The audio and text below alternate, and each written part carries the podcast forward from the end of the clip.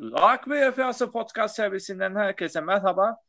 Bugün yeni bir programa başlıyoruz. Sansa Güncesi adı altında yapılacak olan programımızda Super Rugby ve The Rugby Championship'in yanı sıra Curling Cup, Midwestern Cup ve National Rugby Championship maçlarına da değineceğiz. Ee, ilk bölümde e, Okcan Basat da bizlerle birlikte olacak. Kendisi e, koronavirüs pandemisi, pandemisi sonrasında e, ülkeler çapında yapılan şampiyonlarını ya e, bizse değerlendirecek. E, hatırlayacağınız üzere e, Investec Super ve Aotearoa bu hafta sonu başlıyor. E, cumartesi ve pazar günü oynanacak olan maçlarda e, takımlar kendi aralarında e, ikişer defa oynayacak ve bu maçın sonrasında şampiyon belli olacak. O şimdi Okcan Basat'a e, sözümüzü uzatıyoruz. E, şimdi, evet Ergün. Şimdi e, bu yeni e, yapılan şampiyonlar hakkında neler söylemek istersiniz? Evet Ergün Özcan. Öncelikle teşekkür ederim beni davet ettiğiniz için. Ee, bu yeni şampiyonalar e, tabii ki Super Rugby'nin e, bu Covid pandemisi nedeniyle durmasından sonra e, bu kadar hızlı bir şekilde başlaması özellikle biz rugby severleri son derece memnun etti. Bunu söyleyebilirim rahatlıkla. Ee, yani 25. yılıydı bu sene Super Rugby'nin bildiğiniz gibi ve e, gayet de güzel çekişmeli maçlarla başlamıştı. E, fakat bu araya giren pandemi nedeniyle e, büyük ihtimal artık sezon tamamlanması zaten mümkün değil. E, dolayısıyla ülkeler kendi aralarında, kendi takımları içerisinde e, turnuvayı e, başlatarak, kendi turnuvalarını yaparak e, en azından oyuncularını e, hazır tutmak ve aynı zamanda da işte seyircileri de bir an evvel e, hayatın normalleştiği bir dönemde e, tekrar rugby'nin içine çekmek istiyorlar. Tabii Super Rugby Aotearoa e, bu anlamda ilk başlayan turnuva dediğiniz gibi bu hafta sonu başlıyor e, ve çok çekişmeli maçlara sahip olacağından da e, kimsenin şüphesi yok. E, ancak bu tabii turnuvayı özel kılan şeylerden birisi bana kalırsa e, Super Rugby, özür dilerim, Yeni Zelanda'nın efsane iki oyuncusunun e, tekrar e, takımlarına burada eski, daha doğrusu Yeni Zelanda'daki takımlara geri dönmeleri. Bunların başında Dan Carter geliyor. 38 yaşında olmasına rağmen e, uzun yıllar e, Fransa'da e, ve Japonya'da oynadı. En sonunda e, tekrar Yeni Zelanda'ya dönüyor. E, Samuel Whitelock yine e, efsane dünya şampiyonu olmuş kadronun oyuncusuydu 2015'te. E, tekrar o da geri döndü. Eski takımı Crusaders'a döndü. E, ve bunlar tabii ki e, seyirciyi daha çok çekecek, daha böyle e, heyecan yaratacak oyuncular. Bunların geri dönmesi e, bir anlamda önemli olacak. İkincisi yeni e, bazı denenen kurallar olacak e, şeyde Yeni Zelanda'daki turnuvada. E, bunların da rugby'nin geleceği açısından bir fikir vereceğini düşünüyorum. Çünkü e, sonuçta her spor gibi rugby de e, belirli bir oranda değişime uğrayacaktır. Seyir zevkinin artması, oyunun hızlanması bakımından bunlara belirli ölçüde de ihtiyaç var. Ve bu yeni kuralların denenecek olması ki bu kuralları kısaca çok önemli 2-3 tanesini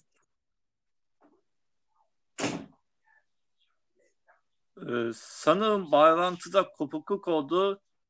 Birincisi e, artık kırmızı kart gören oyuncunun ee, yeni kurallar hakkında konuş, tamam. e, konuşma yapıyorum. En baştan mı alayım? Nasıl yapayım? Evet. Tamam. Tamam. Ee, yeni kuralların özellikle 2-3 e, tanesinden bahsetmek istiyorum. Ee, birincisi artık kırmızı kart gören oyuncunun e, normalde bildiği hattı bildiğiniz gibi kırmızı kart gören oyuncu oyun dışında kalıyor ve takım bir kişi eksik olarak e, devam ediyordu. Ama artık 20 dakika sonra bu oyuncunun yerine bir başkası oyuna girebilecek ve tekrar e, 15 15 15 oyun oynanabilecek. Bu bence önemli olan e, değişikliklerden birisi. İkincisi artık breakdownların e, biraz daha katı kurallarla denenecek olması, daha doğrusu izlenecek olması hakemler tarafından. E, bu da e, zaman zaman çok eleştirilen işte hakemler bazı hakemler bunlara çok müsamaha gösteriyor. E, işte bazı takımlar bu e, kuralları sonuna dek zorluyor hatta bazen çizgiyi aşıyor e, gibi tartışmaları sonlandıracağını düşünüyorum. Aynı zamanda bir başka kural değişikliği e, maç eğer berabere biterse 10 e, dakikalık bir uzatma dönemi olacak ve burada ilk sayıyı alan takım galip ilan edilecek. İşte bir ara Amerikan futbolunda da buna benzer bir uygulama var. E, buna be, tekrar böyle bir e, kural değişikliğine rugby'de denenecek. Yani bunlar birazcık daha rugby'nin hızlanması, e, daha başa baş oynanması, e, açısından ve seyircinin de e, içine çekilmesi açısından e, önemli değişiklikler olacağını düşünmekteyim. E, bence yani benim şahsen bu yeni başlayacak turnuvada en ee, büyük peki, beklentim e, bu e, e, kural değişikliklerinin sonucunu görmek. Super bir Aotearoa'da ilk olarak yarın saat 10'da Allen Highlanders çift maçı oynanacak ve pazar günü saat 6.30'da Blues'a Hurricanes maçı yapılacak. Takımların e, daha öncesinde bir aylık bir hasılık sürecinden geçirdiğini bir, biliyorum. E, sizce e, takımlar yeni düzene nasıl adapte olabilirler?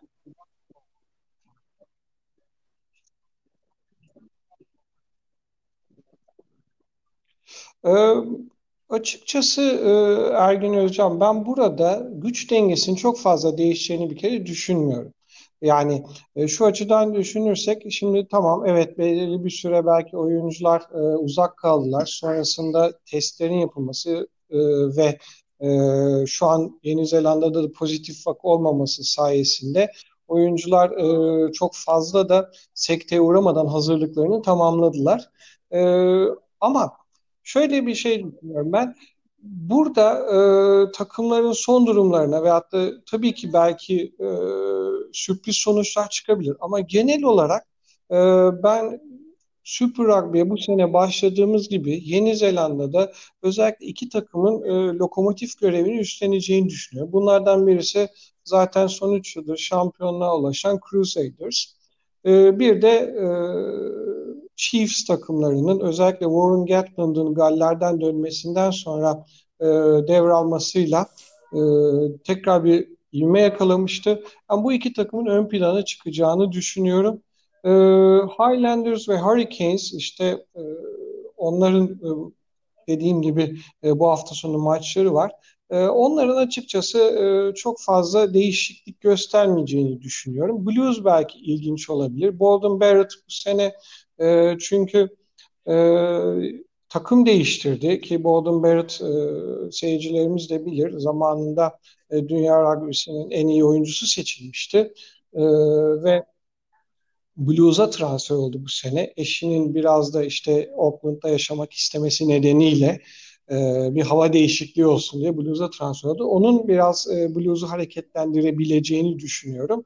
E, özellikle Dan Carter'ın da gelmesi ki Dan Carter bu hafta sonu oynamayacak ama e, Dan Carter'ın da gelmesi Blues'a biraz hareket getirebilir. Ama e, benim açıkçası bu turnuva sonunda e, şampiyonun Şimdi herhalde Crusaders ve Chiefs arasından birinden çıkacağını düşünmekteyim. E, şu konuda değinmek istiyorum. Malumunuz içi, ikisi de aynı mevkinde e, oyununu oynuyor e, ve ikisinde alanında deneyimli isimler.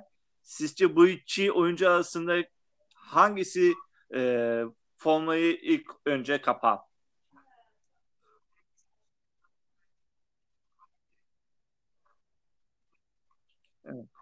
Evet. Ee, şimdi bu hafta sonu kadrolar açıklandı. Zaten Dan Carter'ı göremedik. Ee, şeyde e, Bowden Barrett de 15 numarada fullback pozisyonunda oynayacak. Bugünkü e, yani bu kadro yapısında 15 numarada başlayacak oyuna. E, şimdi şöyle bir şey var. Tabii bu Bowden Barrett konusu çok değişik bir konu. Yani Bowden Barrett asıl olarak 10 numara fly-off oynayan bir oyuncuyken ee, özellikle bu 2019 yılında Dünya Kupası öncesinde e, daha çok Richie Mounga bu e, anlamda denendi ve Bowden Barrett 15 numaraya fullback pozisyonuna çekildi. E, şimdi bu deneme belki teorik olarak ilk başta e, Yeni Zelandalıları çok fazla irite etmemesine rağmen e, sonunda gördük ki aslında Dünya Kupası'nda da başarıyı getirmedi.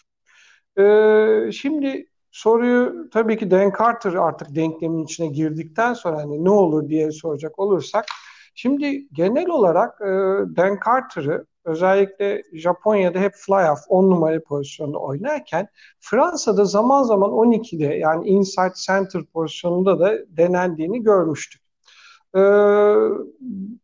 ikisi yani e, bu, bu iki oyuncu farklı mevkilerde de benzer performans gösterebilmeleri bakımından tabii ki kıymetli oyuncular.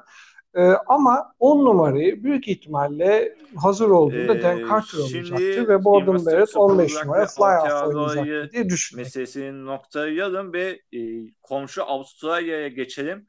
E, söz konusu Avustralya'da Vodafone Super ve Avustralya'da yeni fikstürler belli oldu. E, burada bir takım değişikliği söz konusu. Sunwolves oyundan çıkıyor ve yerine Global Rapids Rugby'den Western Force e, şampiyona dahil olmuş durumda. E, bu fikstüre ve e, takıma bakıldığında neler söylemek istersiniz?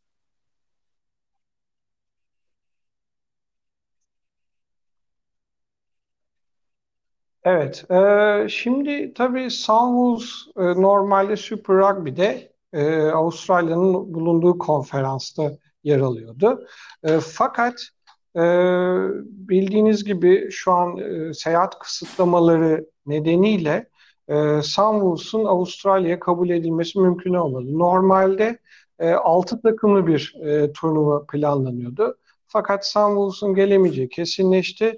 Western Force da eski bir rugby takımı. O da iki yıl önce e, 15'e indirildiğinde e, Super Rugby orada 18 takımda 15'e indirildiğinde e, ne yazık ki tabii kesik yemişti. E, Güney Afrika'nın iki takımıyla beraber. Dolayısıyla e, Western Force tekrar geri dönüyor. E, Western Force'un ama e, hani başarılı olma şansı mevcut konjüktürde çok fazla değil. E, o turnuvayı da incelediğimiz zaman yani orada da Yeni Zelanda'ya benzer bir tablo olacağını ve güç dengesinde çok fazla değişiklik olmayacağını düşünüyorum.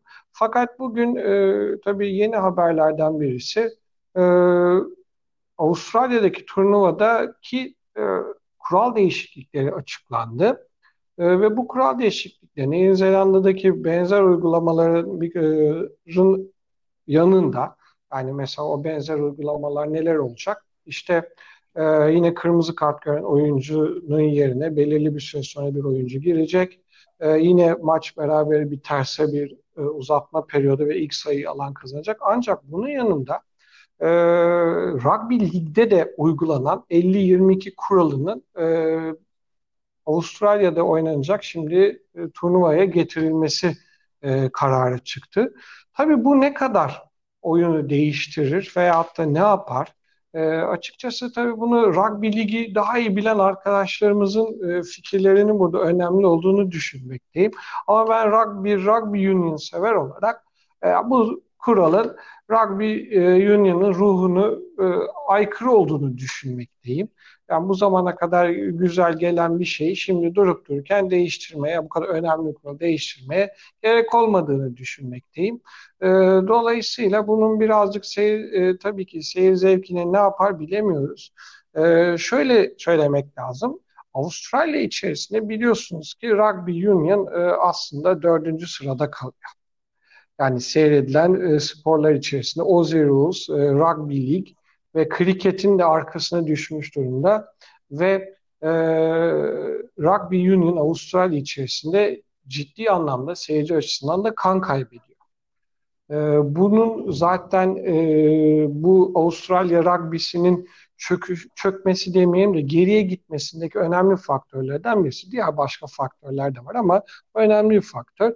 Seyirciyi e, tekrar tribünlere toplamak Avustralya'da Yeni Zelanda'ya göre çok daha büyük önem e, arz ediyor. Dolayısıyla bu e, kural değişikliği belki seyir açısından e, birazcık daha eğlenceye katabilir. Fakat e, genel olarak ben kendi perspektifimden baktığımda e, Rugby Union'ın ruhunu bozacağını düşünüyorum. E, dolayısıyla e, büyük ihtimalle de ben açıkçası yani bu kararın bir e, fanatiği değilim. Bunu destekleyen birisi değilim. E, o yüzden e, bunun gelmesini hiç istemiyorum. Ama e, seyir açısından Avustralya'da bakalım Peki, göreceğiz e, nasıl şimdi olacak diye. E, ilginç bir deneyim olacak bizim açımızdan. söylemiştik. E, bu sayede de Sunwolves'un Super Rugby macerası da sona eriyor. Çünkü 2020 2020 ya da 2019'da alınan kararlar nedeniyle e, Sunwolves takımı Super Rugby'den çıkartıldı ve 2021'de gene 14 takımı hale bölünecek. E, sizce e, bu kısa süre zamanında yanılmıyorsam 5 yıl falan oldu performansı hakkında neler söylemek istersiniz? Neleri e, yaptı, neleri yapamadı? Evet.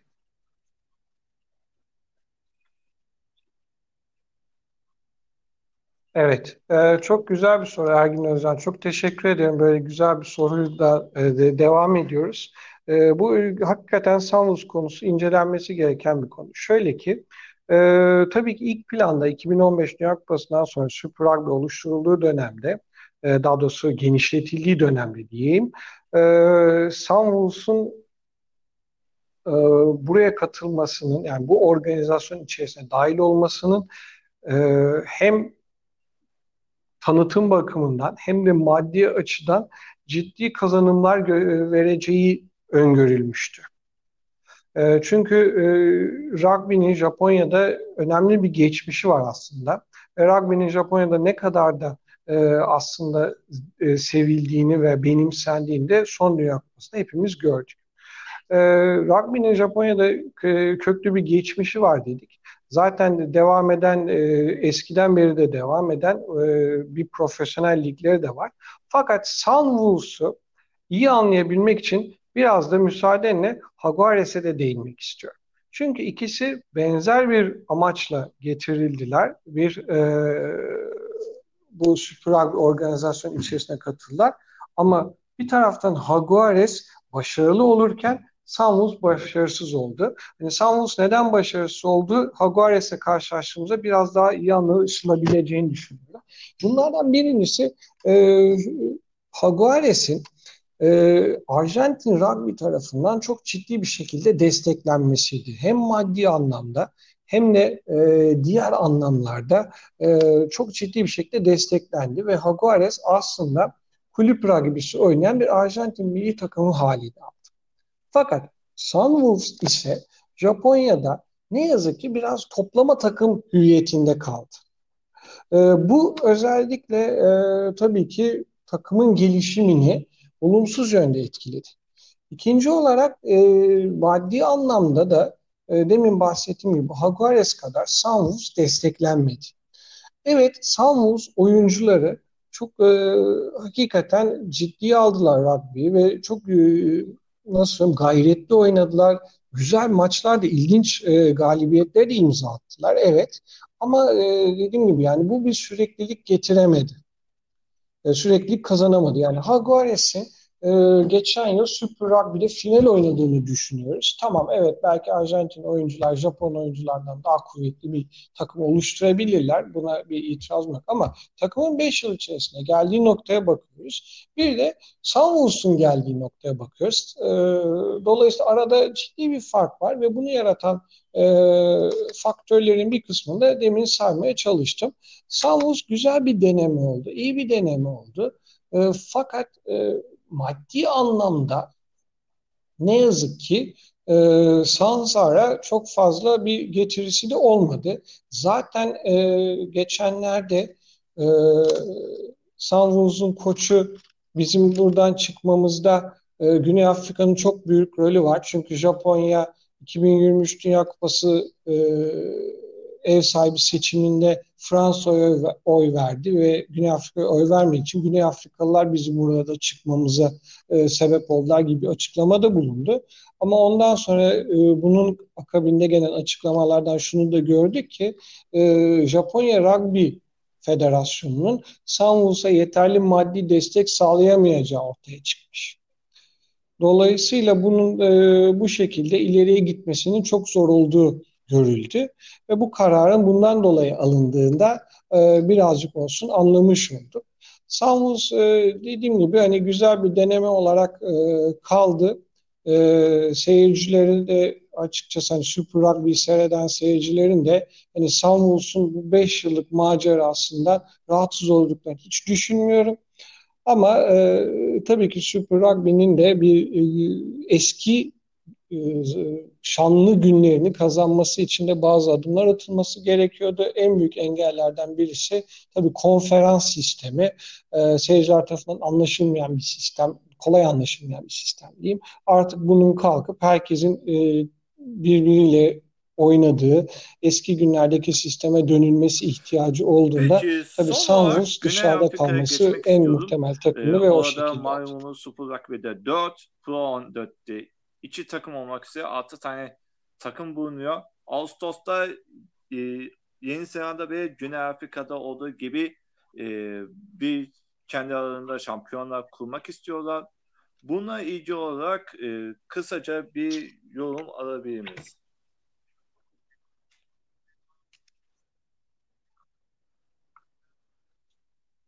Tabii ki. Ee, şimdi normalde Güney Afrika hükümetinin açıkladığı e, tedbirler kapsamında şu an tabii orada kısıtlılıklar belirli seviyelerde gidiyor.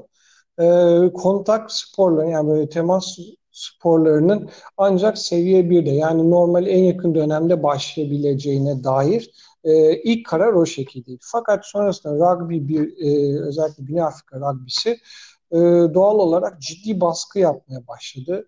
E, çünkü bu dönemde yani bu baskının başladığı dönemde gördüler ki zaten Yeni Zelanda hazırlıkları tamamlamış. Avustralya'da Temmuz'da başlayacak. E biz ne yapacağız?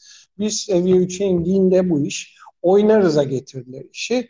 E, şu an için beklenen dediğin e, sizin de söylediğiniz gibi seviye 3'e geldiğinde başlaması e, şu aşamada e, zaten takımlar yavaş yavaş kendi sağlık testlerine başladılar. E, büyük ihtimal önümüzdeki hafta da takım antrenmanları başlayacak. E, Ağustos ayı içerisinde tekrar e, yerel turnuvanın muhtemelen onlar tabii ayrı bir isim vermeyecek. Aslında Curry Cup'ı oynayacaklar. E, 6 takımlar, kendi dört takımları artı e, Pro 14'teki iki takımlarını beraber koyduğumuz Curry Cup oynayacaklar büyük ihtimalle. Ve o şekilde rugby'yi başlatmak istiyorlar Ağustos ayı içerisinde. Ki e, Ekim ve Kasım ayı içerisinde de büyük ihtimalle artık yavaş yavaş uluslararası rugby'nin ne olacağı belli olacak. Bekleyen bir kapıda bekleyen e, bir rugby championship var. Kasım testleri var. Hani bunları da birazcık belli olacaktır. Bunların da takvimi nasıl olacağı, işte oynanıp oynanmayacağı önümüzdeki süreçte belli olacaktır.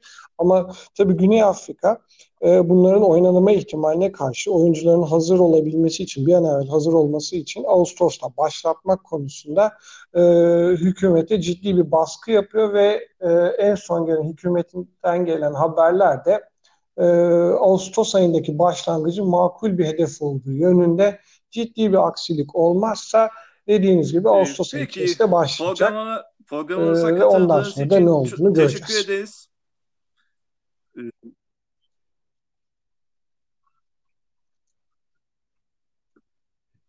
Ben de çok teşekkür ederim Ergün Özcan beni davet ee, ettiğiniz için. Bu, ee, çok mutlu oldum. Tekrar teşekkür ederim. geldik. Bir sonraki bölümde görüşmek dileğiyle.